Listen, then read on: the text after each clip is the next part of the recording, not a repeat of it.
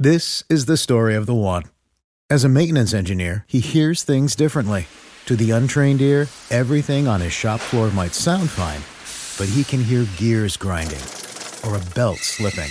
So he steps in to fix the problem at hand before it gets out of hand. And he knows Grainger's got the right product he needs to get the job done, which is music to his ears. Call, clickgranger.com, or just stop by. Grainger, for the ones who get it done. What's the easiest choice you can make? Window instead of middle seat? Picking a vendor who sends a great gift basket? Outsourcing business tasks you hate? What about selling with Shopify?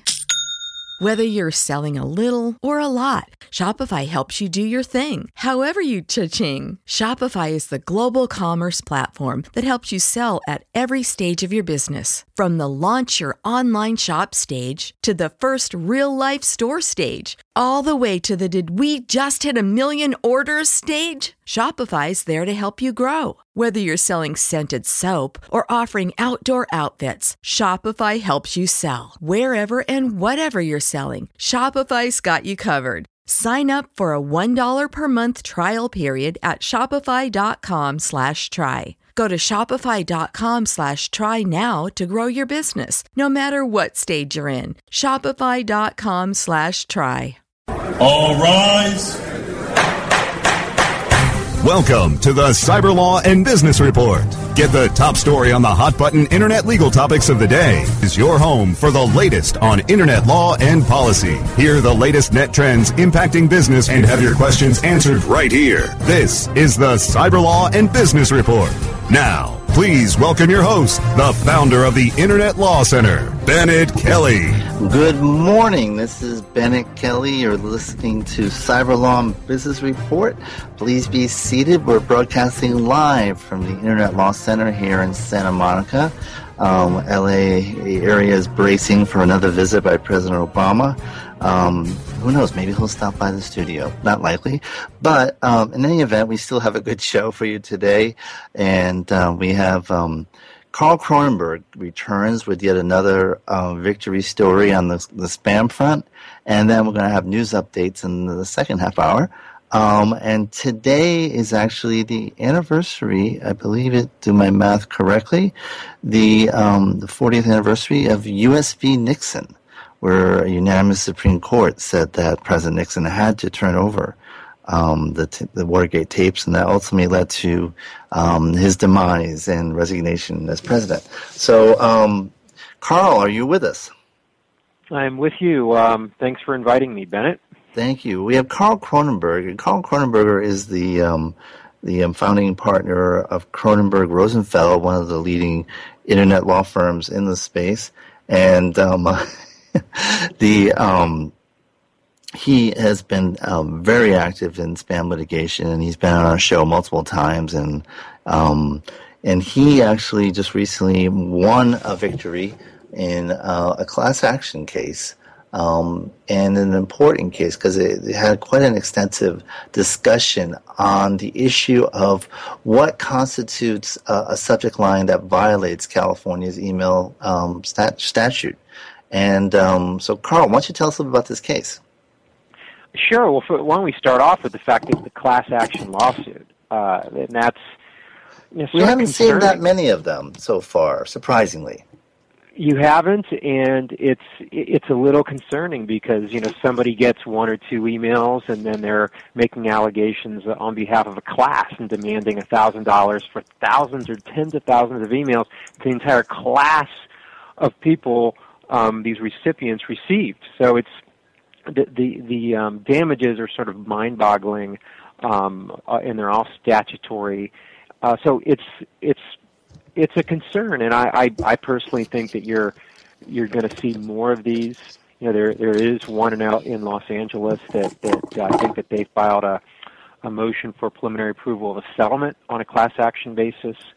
Um, so once that is once the judge sort of approves or denies that, will that'll be um, an interesting uh, reference point for everybody who follows uh, this area of the law. I mean, if you think uh, about it, Carl, you know, this the statute. Well, um, the amended statute is what about eighty or nine years old now, and um, it's just surprising that it's it's taken this long. That's right. I, I think it, it's the, the big reason why I don't think you see a lot of class actions is that I just don't think that the statute was designed for plaintiffs to bring claims on a class basis. You've got these huge statutory damages of thousand dollars per email, and you know with emails, uh, you know, you know, some people are getting you know 100, 500 emails a day from all different types of friends and uh, businesses and marketers, and so. Uh, the, the, the damages in most class action claims are many times the worth of the defendants. So it just it doesn't really make sense. I don't think that the statute was designed for it. So it is a little bit of a disturbing trend that all of a sudden you've got these class action complaints popping up. And so, um, in this case, tell us a little bit about the plaintiff. He's, he's not one of our usual suspects. That's right. Uh, the case is uh, Nicholas Bontrager versus Showmark Media. I represented Showmark Media. Uh, Mr. Bontrager is an attorney, uh, and he was also represented by counsel in this case. But um, I think it's it's interesting to note that an attorney is the one suing here. Uh, the attorney received an email, and the email had the subject line: "Lawyer Media, comma Top Lawyers in California." So that was the subject line, and, and Mr. Bontrager brought a class action lawsuit alleging uh, that that subject line was misleading and that he wanted $1,000 for that email, uh, statutory damages, and he wanted $1,000 for every other person in California, actually mostly attorneys who received these emails. Uh, he wanted $1,000 for, for uh, every email that was sent to an attorney in California. So we're talking millions of dollars in, in damages in this complaint. And coincidentally, I just got that email this week. oh, really? Okay. Did, well, you yes. you would have been in the class. You would have been. Damn you, Carl. so, well, let's talk about what what what the email is about. Uh, because it was about um, a, a a plaque that you could buy that reflected how you are a top lawyer in California. And it said it was $159 with shipping and handling, and um, that that was the offer. So, but Mr. Uh, Bontrager, after reading both the subject line and the content of the email, thought that, or I guess was misled. That's what he told the court. He was misled by this. Um, so the court, um, uh, you know, we filed a motion to dismiss, which is something very early in the case. And there's a high burden on a motion to dismiss because you assume the facts as alleged by the plaintiff are true. Right, and then also, high- and, and you were moved to the federal court, and in federal court, the general standard is what is called notice pleading. As long as the claim is, you know, it is enough to put the other side on notice of what the claim is, it should it should proceed. That's right. That's right. Um, so we, we got this in the federal court, and we filed a motion to dismiss um, this this claim, and, and our argument was that this didn't violate uh, the California spam statute because it, it wasn't misleading uh, to, to reasonable people. I mean, the statute says uh, that there's a violation if the if the subject if the subject line is likely to mislead a recipient about a material fact regarding the contents or the subject matter of the message. And the judge agreed with us, and the judge dismissed this uh, claim, the spam claim, with prejudice. So they couldn't they couldn't bring it again. They couldn't amend their complaint. And when you uh, and it's interesting because the judge went really went into the law, and this is a this is a long opinion. This is a you know an 18 page opinion about subject lines. Right. It, that's some that is extensive. Yeah. So um, it, so the judge went through a lot of the case law and sort of and really went into the mechanics of the statute and, and, and how you do an analysis of whether or not a subject line violates violates the statute. And I, I, to, to, to, to try to give it to you in a nutshell, it's really not about whether or not this, the subject line is uh, is um, truthful or fa- uh, or if it's false. It's about whether or not someone would be misled if they read that subject line uh, about what's in the email itself. So let's Right. look at this this uh, this uh, email. Um, it said in the subject line, it didn't say there's anything free. It didn't say that there was going to be a free plaque or anything like that. It just said lawyer media, top lawyers. Uh, uh, and of course, Mr. Bontrager was not alleging that he was not a top lawyer. that would have been an interesting argument if he would have, uh, you know, said, "Well, I'm a horrible lawyer, and therefore I was misled because um, uh, it said, uh, you know, it used the term top lawyer." Um, so uh, when you when you compare the subject line to the content of the email, it, it's consistent. It matches up, and and for that reason, the judge said there was no violation of the statute.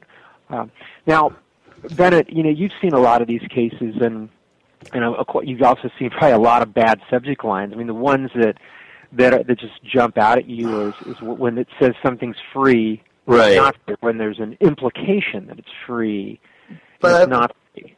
But I've also seen, and I think somewhat of the, I think some of the plaintiffs' bar has has definitely, um, I think, uh, it, t- done a fair amount of legal yoga in, in terms of the, the degree to which they've stretched this argument. Um, you know, I think recall one plaintiff, I believe, said that it was an offer for a loan, and that that was deceptive and confusing because it led him to believe that he owned a house, and he didn't. And uh, I think the one of the counsel quipped then, well, imagine what would happen if you received an ad about a, a women's products. But, um, but, um, and so I, I, you know, I do think there, it, there has been a need for some kind of case law and clarity here just because of the kind of, um, the divorce from reality standard that it seems the, the plaintiff's bar was really trying to set forth as what what you know could be arguably um, a deceptive subject line. And do you right. think this this ruling will rein that in at all? I, I really hope it, it will. I mean, we, we see so many of these sort of shakedown operations uh, where you know p- people think that they can just print their emails out, file a complaint in court, court and get some money, and um, hopefully this raises the bar when it comes to subject lines. Um, I I thought it was fairly clear. Um, I mean, the subject lines and fairly benign. Uh, what, what I see out there a lot is where you have a subject line that says something like "How are you?" or "What's up?" You know, when there's an implication of a friendship, like Right. someone you know, of a personal acquaintance, uh, or something like, you know, we just deposited money into your bank account. Um, click to find out more. Uh, the Things that are just just flat out wrong and false, and um, uh, so this seemed to be so benign, and I, I must say that you're seeing more and more of these of, of these arguments about benign subject lines violating the statute, statute, especially when you know when you've got all the Trancos arguments, and plaintiffs can say, well. We have like we have three different arguments on why this is this violates the statute. One, the subject line's misleading, uh, and two, uh, there's this from line that's generic, and three, the who is uh, record is protected. Um, so you're seeing more and more of that, and we're and hopefully these decisions are helping. We've got the Bontrager decision. Last time I was on the show, we discussed the DeWitt case, which I think you know laid out the law um, for us, and it set some some better standards when it when it comes to from names um, and how it affects the Trancos analysis. So I I I hope I, I think and I, I definitely hope that we're that we're raising the bar here and, and making it harder for for plaintiffs' attorneys to bring these suits with the, this decision like in the Bontrager case. Now, do you think that they're going to, um, because in the past when they haven't succeeded, um, they've thought about of you know going to the legislature to try to make it easier, and you know the California legislature has been fairly friendly to the plaintiffs' bar. Um, you know this. Do you think it's bad enough that they might actually feel they have to get rescued from Sacramento? Um, possibly, but I, I have to ask the question: How much worse could it get? you know, it's I, I think it's a pretty bad statute myself. A thousand dollars is a ridiculous amount Right. of money in statutory damages. It's a one-sided attorney's fees provision. Um, you've got sort of this strict liability um, that's laid out in the statute, and that's supported by various case law out there. I think it's, I think there are major problems with the statute, and I don't know how it could get much worse. Now, of course, uh, I shouldn't underestimate the creativity of plaintiffs' lawyers Right. I, I, I forget the, uh, the the version. I mean, there was a version that you know Balsam working with, um, uh, I guess, as, that was he with senator, state senator or assemblyman, then Leno, um, that was went to the governor's desk but was vetoed in I think 2008. we should go back and look at that. You know, there, there's also a possibility that some of the the arguments that they made were actually um, contained and, and affirmed in case law, like the ValueClick case, um, uh, where it's sort of laid out sort of strict liability. Because that, that, that's that, that's the that's one of the best things that the plaintiffs have going for them with this statute is that is that you do have this strict liability for advertisers. Um, uh, even if you know they never saw uh, and really had no input into sort of the crafting and the sending of these emails. So there's a possibility that it could have been, but that, but that, that may be uh, uh, an interesting thing to take a look at, and I th- I think I'll do that next time on the show. We'll talk about it.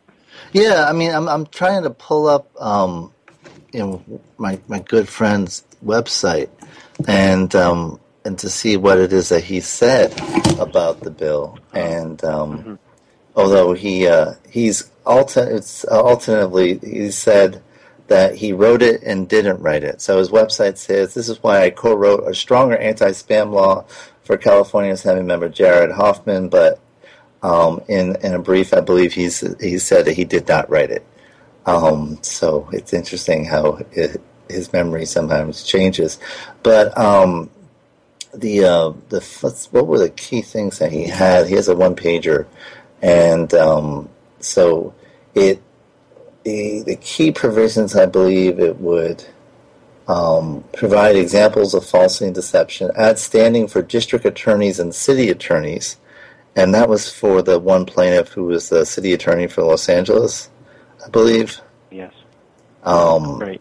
um, add uh, allows courts to order injunctions, and um, I'm trying to remember what were the other key provisions though. Um, I think it, it was to lower the bar for him to um, have standing or something. There was something that would basically he lost a few cases and and so he when he lost he therefore concluded that it was a loophole. He said we have to close these loopholes, and um, so we're going to take a um, a break and um, when we come back we'll talk about a little bit about the, the, that statute and um, talk about some other Carl's work um, in this area after these messages. You're listening to Cyberlaw Business Report uh, only on Webmaster Radio and um, iHeartRadio. Stay tuned for more of the Cyber Law and Business Report after this brief recess for our sponsors.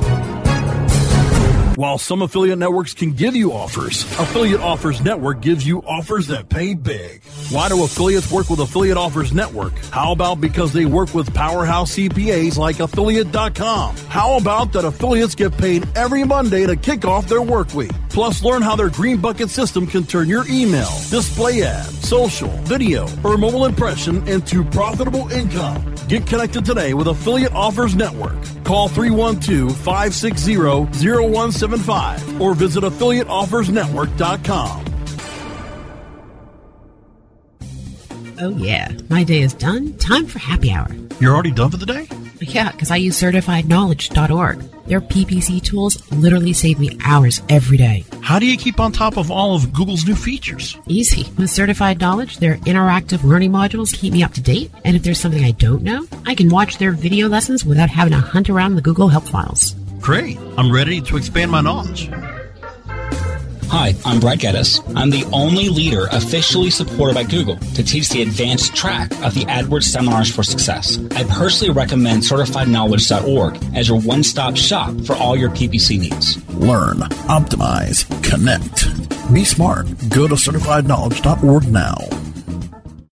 Johnson, what's this mantis I keep hearing about? Do we need to call an exterminator? No, sir. Moby Mantis is our new SMS marketing tool. SM what? SMS, text messaging. Moby Mantis lets us communicate directly with our customers in real time. We can send promos, coupons. It even lets our customers market for us by sharing offers with their friends online. It's been great for business. Hmm, sounds expensive. Actually, I signed us up for an extended free trial. It hasn't cost us a dime. Good work, Johnson. I guess the only thing we'll be exterminating is the competition. To get your free extended trial of Moby Mantis, text radio to 21691. That's radio to 21691 for Moby Mantis. Bubblefast burst onto the e-commerce scene as a family-owned shipping supply provider back in 1999. The product line has grown, but Mark and Robin still own and operate Bubblefast as a family business. Being sellers themselves has taught them what online sellers need to safely and affordably deliver their products to their customers. Bubblefast is proud to be an active member of the community of online sellers. Mark and Robin sponsor seller meetup groups, share shipping tips and tricks through social media, and always love talking to customers and helping solve shipping challenges. Check out the website at bubblefast.com. Sign up for the Bubble Briefs newsletter to join the Bubble Fast family. Use promo code WMR to get a 5% discount or call Mark and Robin at 877 599 7447. Happy shipping from Mark and Robin at Bubblefast. The best gavel to gavel legal news and information on the net is right here. This is the Cyber Law and Business Report, only on WebmasterRadio.fm. And we're back. This is Bennet Kelley broadcasting live from the Internet Law Center. I have Carl Kronenberger back and um, with Kronenberger Rosenfeld in San Francisco. And Carl, um, we have the president today. You don't, but um, but you have a victory we're talking about, and um, I think that's a, a fair trade. so um, you won not just on the spam count, but there's also a count that dealt with um, basically two other statutes. Why don't you fill us in on that? Yeah, this is um, you know what I sometimes call one of those kitchen sink uh, complaints where everything's thrown in uh, that they could possibly claim. So they, uh, in addition to claiming that, that this this you know it's one email that said lawyer media top lawyers in California. Um, in addition to um, that that email violating the spam statute, they said it violated the unfair competition uh, law statute, and it also violated the false advertising um, statute in California. Uh, so I thought that was interesting um, to see how the judge dealt with that. Uh, I, th- I, think first there there are no money damages here, and um, you know we argued there need to be some sort of damages in order to have claims under these statutes. Uh, the and most importantly, the UCL unfair competition law statute. They're they're not. It's really restitution and not damages, and you can't get restitution here because he didn't buy anything. Right. There, there, there's there's nothing that that, um, that could be the basis for restitution, um, and um, the, the the the plaintiff argued that he wanted injunctive relief. That that was that was also a remedy. So even though that there maybe there's no actual damages, he, he still wants injunctive relief. But the judge said you need to be injured in some way in order to get injunctive relief. There has to be some loss of money or loss of property to get injunctive relief. Now, and he he made the argument. He said that it wasted his time, that it took up excessive bandwidth that he was using to actually download this one email. Right. Um, and the judge just was not buying it, and uh, spent a you know a good amount of time laying out the case law in this area because usually you don't see these sort of claims in spam complaints. Usually there are these rifle shot claims that just involve the spam statute. Um, so the judge spent a good amount of time laying out the law and said, you know, there's, there's no injury in fact. Uh, there's no loss of money, no loss of property, and there's no way that there could have been any restitution. So both the unfair competition law claim and the false advertising claim um, were dismissed. So do you do you have a sense? And maybe I should ask this question six months from now, after these rulings have really had their impact. But you know, what is the state of the plaintiffs' bar in the spam area today? You know, are cases you know are these are the number of cases changing at all? Um, are the dollar value or their strategies different? Are they using Superior Court more than you know small claims, or are they doing class actions now when before they hadn't? What what is what is the state and how has it changed? Well, I think they're getting they're getting smarter, um, and um, they've got a good amount of experience now. You know, Dan Balsam is a um, even though he's a fairly young attorney in terms of being out of school just a few years, he's he's a smart guy and and he's got a good amount of experience now, and I feel like he's he's upped his game because he's not really bringing claims on his own behalf anymore. It's really on behalf of a bunch of clients, and he's he's he's filing a lot of cases these days, and they're for uh, larger amounts of money, significantly larger. You know, you know, gone are the days when Dan Balsam is asking for a thousand dollars. Right. He's asking for sometimes six and sometimes seven figures in a lot of these cases, and you have some some um, some new players. Um, there's this Jacob Harker, an attorney in San Francisco, that's that's um, teaming up with um, uh, Mr. Uh, Balsam and uh, Timothy Walton, who's also a very experienced uh, litigator of these uh, spam claims, to be on the plaintiff side.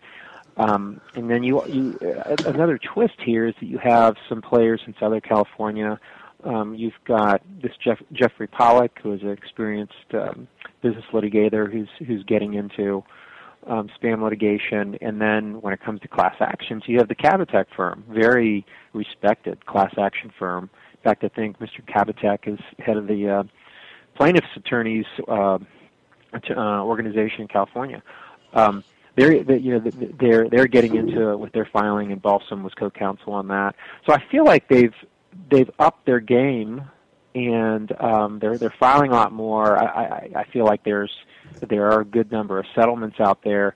Um, I, uh, at, at the same time, you're slowly getting some of these new decisions out, like the Bontrager case, the DeWitt case.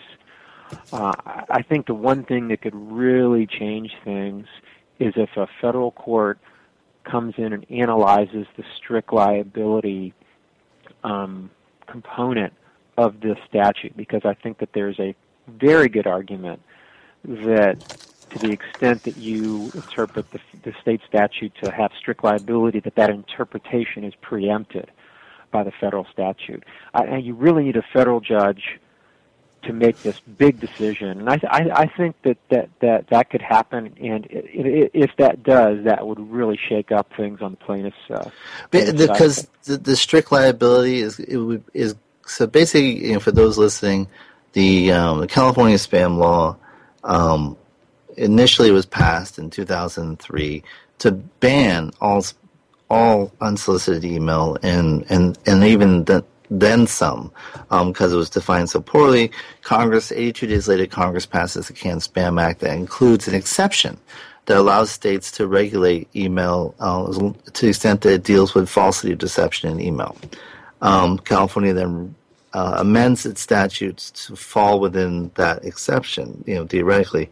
And so your point would be that somehow that by creating strict liability on the advertiser, that they've gone beyond um, regulating falsity and deception, because that, that would be the liability of the marketer, presumably, and that by extending it to the advertiser, they're doing something more than that. Is that is that the argument?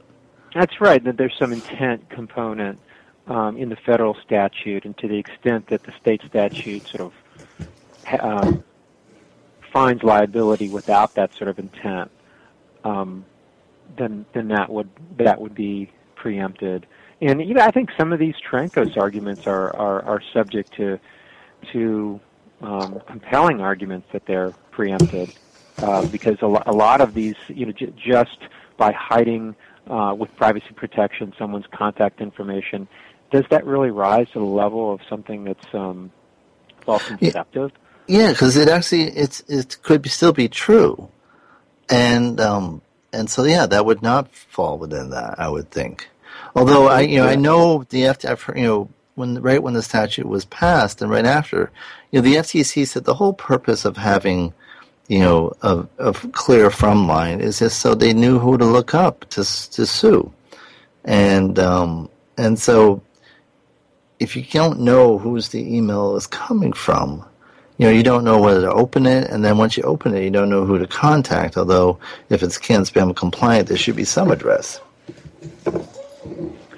That's right, and I, I think there's also some some language in the Gordon versus Virtumundo case, Ninth Circuit case, that uh, would support a strong argument um, uh, um, that that uh, um, hiding contact information, you know, behind WHOIS protection services cannot um, serve as the the basis of any sort of liability under the state statute. Um, now there was a, there was a criminal arguments would be preempted. there was a criminal case, Cyberheat, I recall, and where the the party had gone to such great lengths to, to hide who they were, you know, by registering a domain through like so many different entities, you know, in, in multiple continents, that the court found that that was somehow deceptive, even though it probably was correct, but they did so in a way that it was just so involved to get there. They felt that was deceptive. Well, the Trancos case as well. I mean, in, in that case, Trancos went to these uh, great lengths to hide their identity. And then they had the quote too that hurt them, where their CEO said, "I just want to make sure Dan Balsam can't find out my address." That's right. That's right. That's right. Um, so, but the, the um, but the problem is un, under Gordon versus Virtumundo, um, you know, just obscuring truthful information um, that um, that uh, it, it arguably cannot be the basis of liability under a state statute because that does not rise to the level of the falsity or deception, which which is Right. the carve out uh, for preemption in can spam. So, um, wh- do you think this will, area will dry up anytime soon, or it's hard to tell? Because you know the, the plaintiffs' bar doesn't respect federal court. They say, "Well, it's only advisory in state court." Well, except when you're dealing with um, preemption issues. then, then that, of course, yeah. what the, what the federal court uh, says um, is going to trump anything that the state court says. Uh, I can see their point. I, I think what, what you really need to look at is the level of analysis in a lot of these cases. Like, for example, this the Bruntrager case is a very well written decision.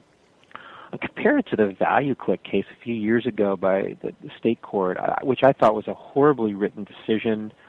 Uh, I don't think it was very well thought out, or I, I so I just think the level of um, of writing and, and legal analysis um, with these spam cases is so much higher in in in federal courts. Now, of course, you do have some state court judges that that do the thorough analysis um, and have well written opinions, but for the most part, um, I'm not impressed by, by a lot of the decisions in state court, uh, and that's why I think a lot of defendants sort of gravitate to, to federal court, especially because it's you know it's easier to make the preemption argument. Now, is is San Francisco the courts up in your area in San Francisco County and Santa Clara County are they backed up? I mean, because you know, right now, if I filed a SLAPP motion, which is supposed to be heard on expedited basis, if I filed that now in you know Santa Monica court or in LA County court, um, I would get a 215, 2015 date. I wouldn't get one for this year, and that's for Well, an we're not as expedited backed motion. up. Yeah, it's not as backed up um, up here. I mean, still, you're you're it's you- you're looking sometimes at three months out, but especially in Marin, for just to try to get a, a, a um, um, hearing date. Um, Really, Marin is worse.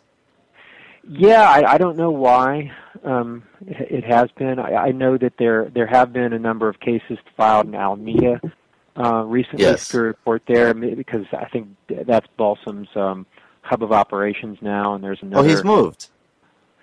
He- I I, uh, I I believe so. I, I you know I don't want to reveal any personal information about where Dan Balsam lives uh, at all. You know I, I Right. respect him as an attorney, and I don't want people going after him, um, uh, that- harassing him um, That, that at his house. Um, the um, But the thing about Marin's interesting. Actually, the courthouse is interesting because that's the Frank Lloyd Wright courthouse. That's right. Uh, it's it's a a great courthouse, um, just in terms of the architecture, uh, sort of built into the the hill there, uh, uh, and um, um, uh, and then you have sort of the Superior Court in, in um, Al- uh, Alameda County, which is uh, um, which which as I said is where uh, you, you see some some complaints filed by Dawson, but also Mr. DeWitt because I, he he lives I think in the Berkeley. He's in area. Berkeley. Yeah. Yeah, so you're you're seeing you know a number of decisions out of out of that court as well. Yeah, um, and actually, I, uh, you know, we mentioned earlier, I, I, I won a demur against DeWitt recently, and he's appealing that now. So, um, So what's the status of that? Uh, has, has it? Have you started briefing it? we- we're about to start briefing. I think we're waiting for the briefing schedule, and um, but he, you know, I think his uh, he's going to appeal because he wasn't granted leave to amend, and I think that's probably going to be the key issue for him. Although you know, he also may challenge. I'm assuming he'll challenge the substantive decision on the um, on the motion to dismiss. But it, it really was just a Mickey Mouse complaint, and uh, it just didn't detail anything. Um, lumped together two plaintiffs, didn't specify who was responsible for either um, party, and I honestly think my client was mainly there as a way to defeat removal, and um, it really did seem like it was fraudulent joinder. Um, but so, but we'll see. Um, and you know, hopefully, maybe we'll get a, a, a well-written decision on that, and we'll be able to add to the the, the growing, um, you know, panoply of opinions that are really trying to define this better and in a more rational way. Well, he's also filed um, an appeal in, in, in the case that I recently had with him, um, where my client was Simply Inc., uh, and that was the case we discussed last time I was on, and that was about um, generic from names. Right. Uh, so that notice of appeal has been filed. So that looks like that's going to be. Um, I don't think we've got a briefing schedule yet, but but that's um, that's being teed up right now too. Uh, Is is Washington as active as it used to be, or is that died with the, Mr. Gordon's demise? You know, you know, you don't really hear about it. Uh, I, I, it wouldn't surprise me if there's some sort of low-level spam activity there, where there's sort of smaller demands. Uh, you just don't see um, the cases, uh, the you know, written decisions coming out of um, Washington um, anymore. It, it, California is it's, it's such a great statute that a lot of uh, plaintiffs in other states are actually using it. You know, I've I've I've dealt with plaintiffs in, for example, Georgia, uh, using it in Georgia court. Hmm. So, uh, I, I They think used the California statute in Georgia court. That's right for California sender. Wow. Um, so, and you, you've seen it in other state courts as well.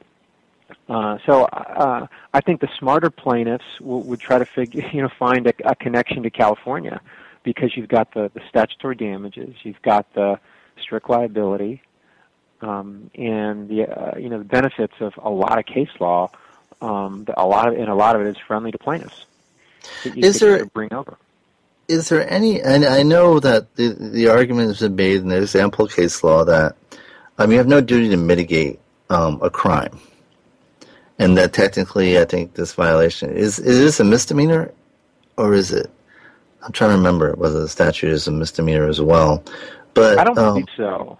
I- I is don't there believe any duty to you know anything on you know can plaintiffs actively can they run into the street so the ambulance hits them so to speak in in this context?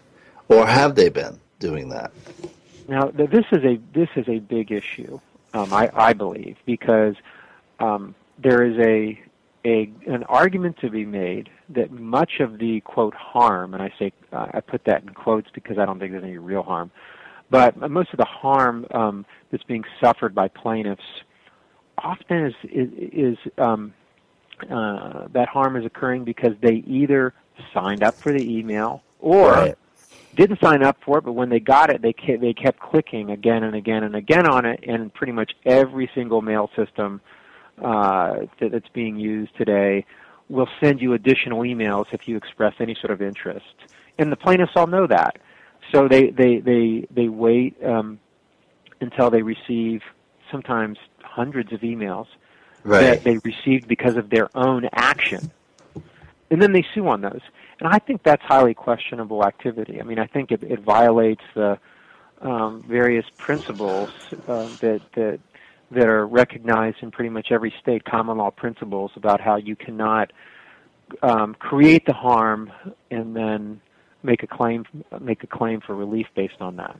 Well, and they also not that they they have you know, we talked they may not have a duty to mitigate, but they have also removed other people's efforts at mitigation. So, for example, I, you know I, I believe that at least one of them um, pays their ISP extra not to filter their email stream, so that their email stream includes as much spam as possible.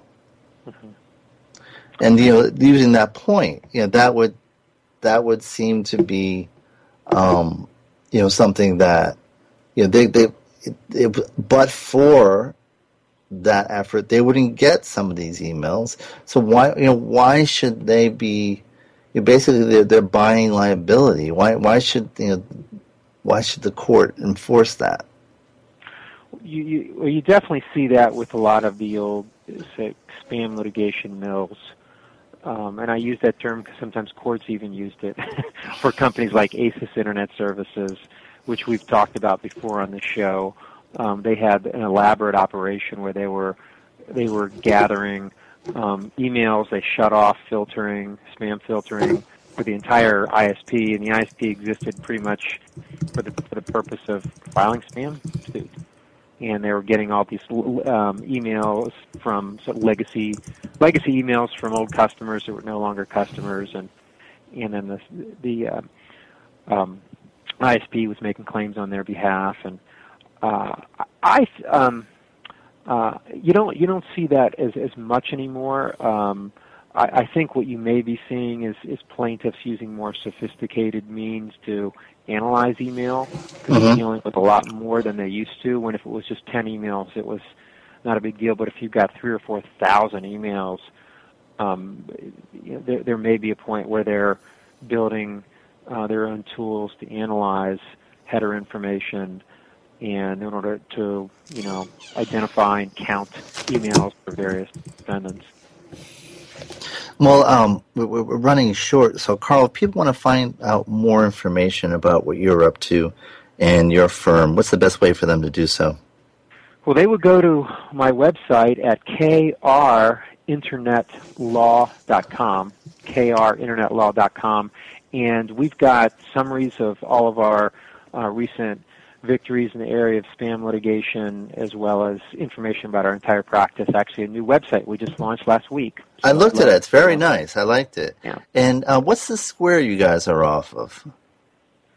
Uh, Union Square. Yeah, right off Union. It's a great office, great location, nice office. And um, so um, definitely look up Carl if you're in San Francisco. And um, I want to thank you for joining us again and congratulations. Um, let's hope this it's, this decision has a major impact. Yeah, well, thank you, Bennet. I, again, I appreciate you inviting me. Well, all the best. So um, we're going to take a short break, and we come back. We'll do a news update, and uh, we'll close out this edition of Cyber Law and Business Report after these messages. Stay tuned for more of the Cyber Law and Business Report after this brief recess for our sponsors. When you started your business, you first listened to your professors. Now that your business is growing and gaining ground, you only seek out professionals. PPC Professionals, an industry leader for highly optimized search marketing campaigns with over 30 years of combined management experience. Our professional approach to every campaign helps you find every avenue of revenue so that you can not only stay ahead of your competitors, but get a return on your investment and increase your bottom line. PPC Professionals, personal, professional, PPC services. PPCprofessionals.com. Building better search engine rankings takes the right formula. Tracking those rankings is super simple.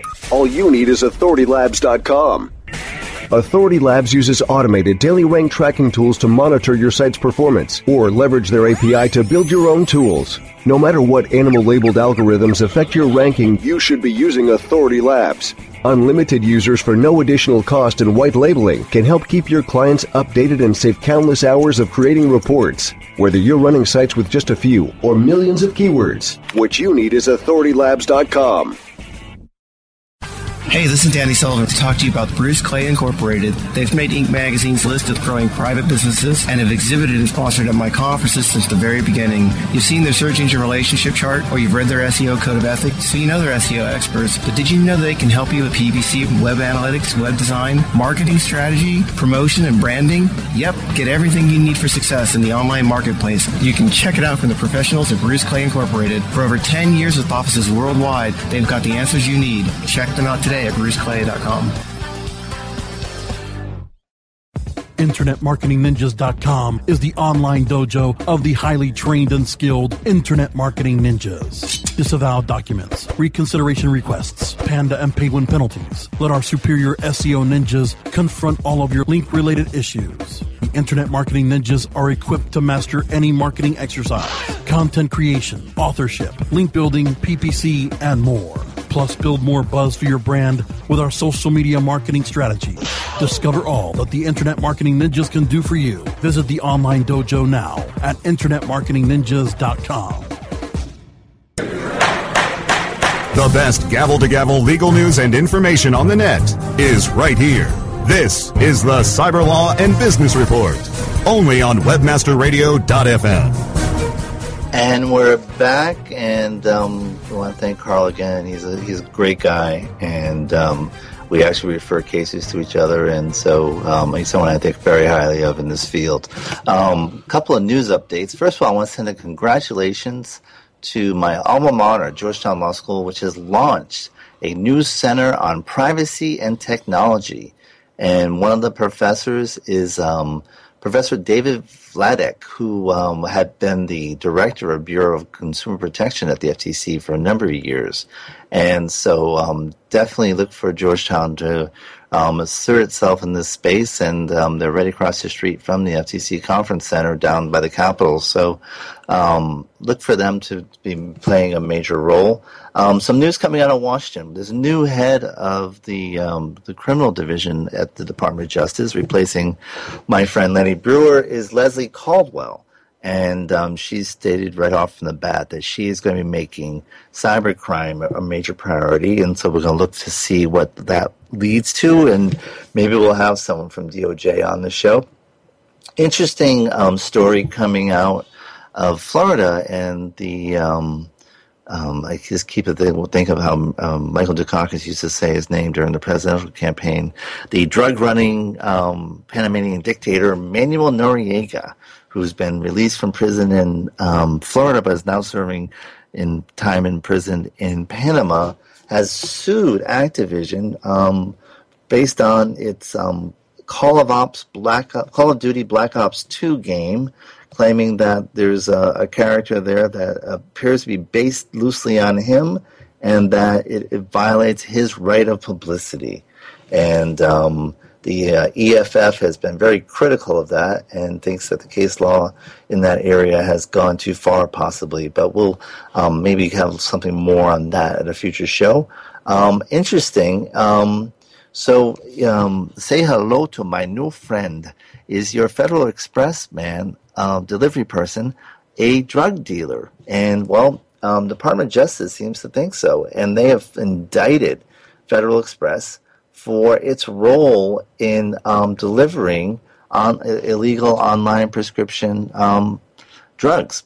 And so they, there's a statement that um, from at least 2004 and beyond, no less than six different occasions, the DEA, the FDA, members of Congress, and their staff informed FedEx that illegal internet pharmacy were using its shipping services to distribute controlled substances and prescription drugs in violation of the Controlled Substances Act and Food, Drug, and Cosmetics Act. So clearly, um, going after the point of distribution as a choke point in this area um, the latest revelation from Edward Snowden kind of reminds me of the old Rodney Dangerfield joke.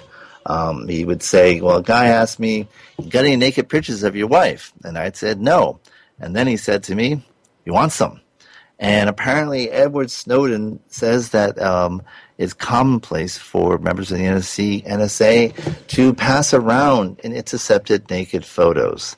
And um, so I guess um, Rodney Dangerfield was quite present in that regard. Um, the NSA, um, they have a response, and uh, but um, we'll see. We'll have more on that later. Now, one thing I wanted to follow up on was last week's show. We talked a lot about the um, the investigation of Ben Smith into um, Ripoff Report. And what you have there is a systematic campaign by Ripoff Report. Um, and then, you know, as I mentioned, also I have a, a case involving Vanessa Cachadorian of Fresno, in which you know each one are trying to punish um, public participation in uh, our process. They are trying to punish witnesses from testifying, um, punishing people from pursuing claims, and um, we have a concept in the law known as SLAPP, um, strategic litigation against public participation, where um, in the 70s and 80s, um, people would try to discourage of um, companies from asserting, um, you know, cl- uh, debating, making claims in public debate. you know, for example, environmental groups would be threatened with litigation if they criticize some of the um, you know, oil company practices or whatever. And it was concerned that the threat of litigation would actually lead to a silencing of critics. And so California and now many other states have passed what's known as Strategic Litigation Against Public Participation Act and allows for a special motion if someone um, does sues you with the intent to silence you, you can file a motion and the court will evaluate the case at a very early stage um, and and they decide whether it, it merits going forward, and thereby saving you know all the litigation costs that the the threat were meant to in, involve, and um, the court is actually um, and then may award attorneys fees um, should the case found to be without merit. And so here we have almost like a reverse SLAPP um, to prevent you or discourage you from continuing to express your viewpoint in the in the form of the judiciary. Um, people like you know Ed Magedson and Vanessa Cachadorian are are punishing you extensively online and elsewhere um, solely for the purpose of making you not want to pursue your claim. And so, should there be a reverse SLAPP claim? Should there be a statute that says if someone actively defames you with the sole intent to try to suppress your participation in a investigation, in a government forum, in a trial. Um, should that be criminal, or should there at least be um, some civil remedies and civil penalties to address that? And that's something I'm going to be fleshing out um, myself in the next couple of weeks. But you know, I think it's an, it, it's worth discussion. You know, do, should there be a law now that the the tool of online defamation has become so mechanized? You know, should there be a law to protect people so that this um, can't be used in that fashion? So we will um, be talking about that, and um, but that's all we have for this week, and um, I want to thank um, Carl once again for joining us. It's been a pleasure having him. And um, and can I also thank you, Bennet? This is sure, anytime, Brasco. What because, for? Well, because as far as I've learned, uh, you mentioned on your little promo for today's program, you were named one of the most influential e-commerce lawyers by the LA Business Journal. Yes, and in fact, they cited this show as one of the reasons for naming me. So, um, really, Yes, um, you know the the work that we've done here, particularly in the work in the highlighting um, in the write up, it mentions the work we've done in highlighting the victims of cyber harassment and revenge porn.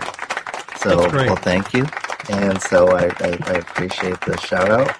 And um, but you know this is an important forum, and uh, we're here to you know, not only talk about what's going on in the law, but see if we can shape it and um, and so we, we we invite our listeners to express themselves as well.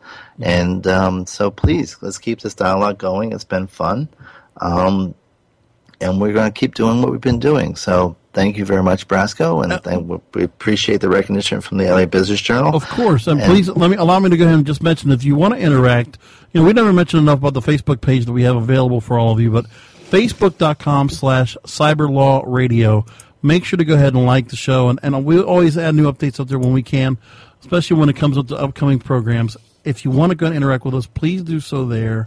I want to make that point across. And then in addition, you know, the uh, the show has a Twitter page, a Twitter account, Cyberlaw Radio, and um, we also have a, a, blog that has information on the show each week, um, cyberlawradio.wordpress, and um, so and of course you can go to Webmaster Radio site and look at our archives as well.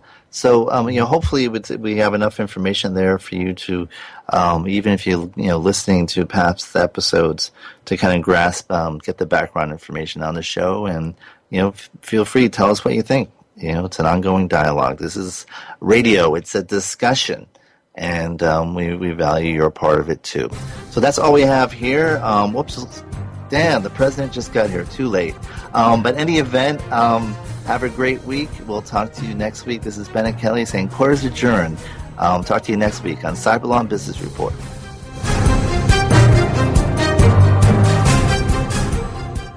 This has been a presentation of WebmasterRadio.fm, the world's largest business to business radio and podcast network. We welcome you to sample past episodes of this program as well as our complete library of programs on demand or on the air via our 24 7 live audio stream at www.webmasterradio.fm. The opinions expressed on this program are those of the guests and hosts and do not necessarily reflect those of webmasterradio.fm's management or sponsors. Any rebroadcast or redistribution without authorized consent of webmasterradio.fm is prohibited. That's not just the sound of that first sip of Morning Joe. It's the sound of someone shopping for a car on Carvana from the comfort of home. That's a good blend. It's time to take it easy, like answering some easy questions to get pre qualified for a car in minutes. Talk about starting the morning right. Just like customizing your terms so your car fits your budget. Mm-mm-mm. Visit Carvana.com or download the app to experience car shopping the way it should be convenient, comfortable. Ah. This is the story of the one. As head of maintenance at a concert hall, he knows the show must always go on. That's why he works behind the scenes, ensuring every light is working, the HVAC is humming, and his facility shines. With Grainger's supplies and solutions for every challenge he faces, plus 24 7 customer support, his venue never misses a beat. Call click grainger.com or just stop by. Grainger, for the ones who get it done.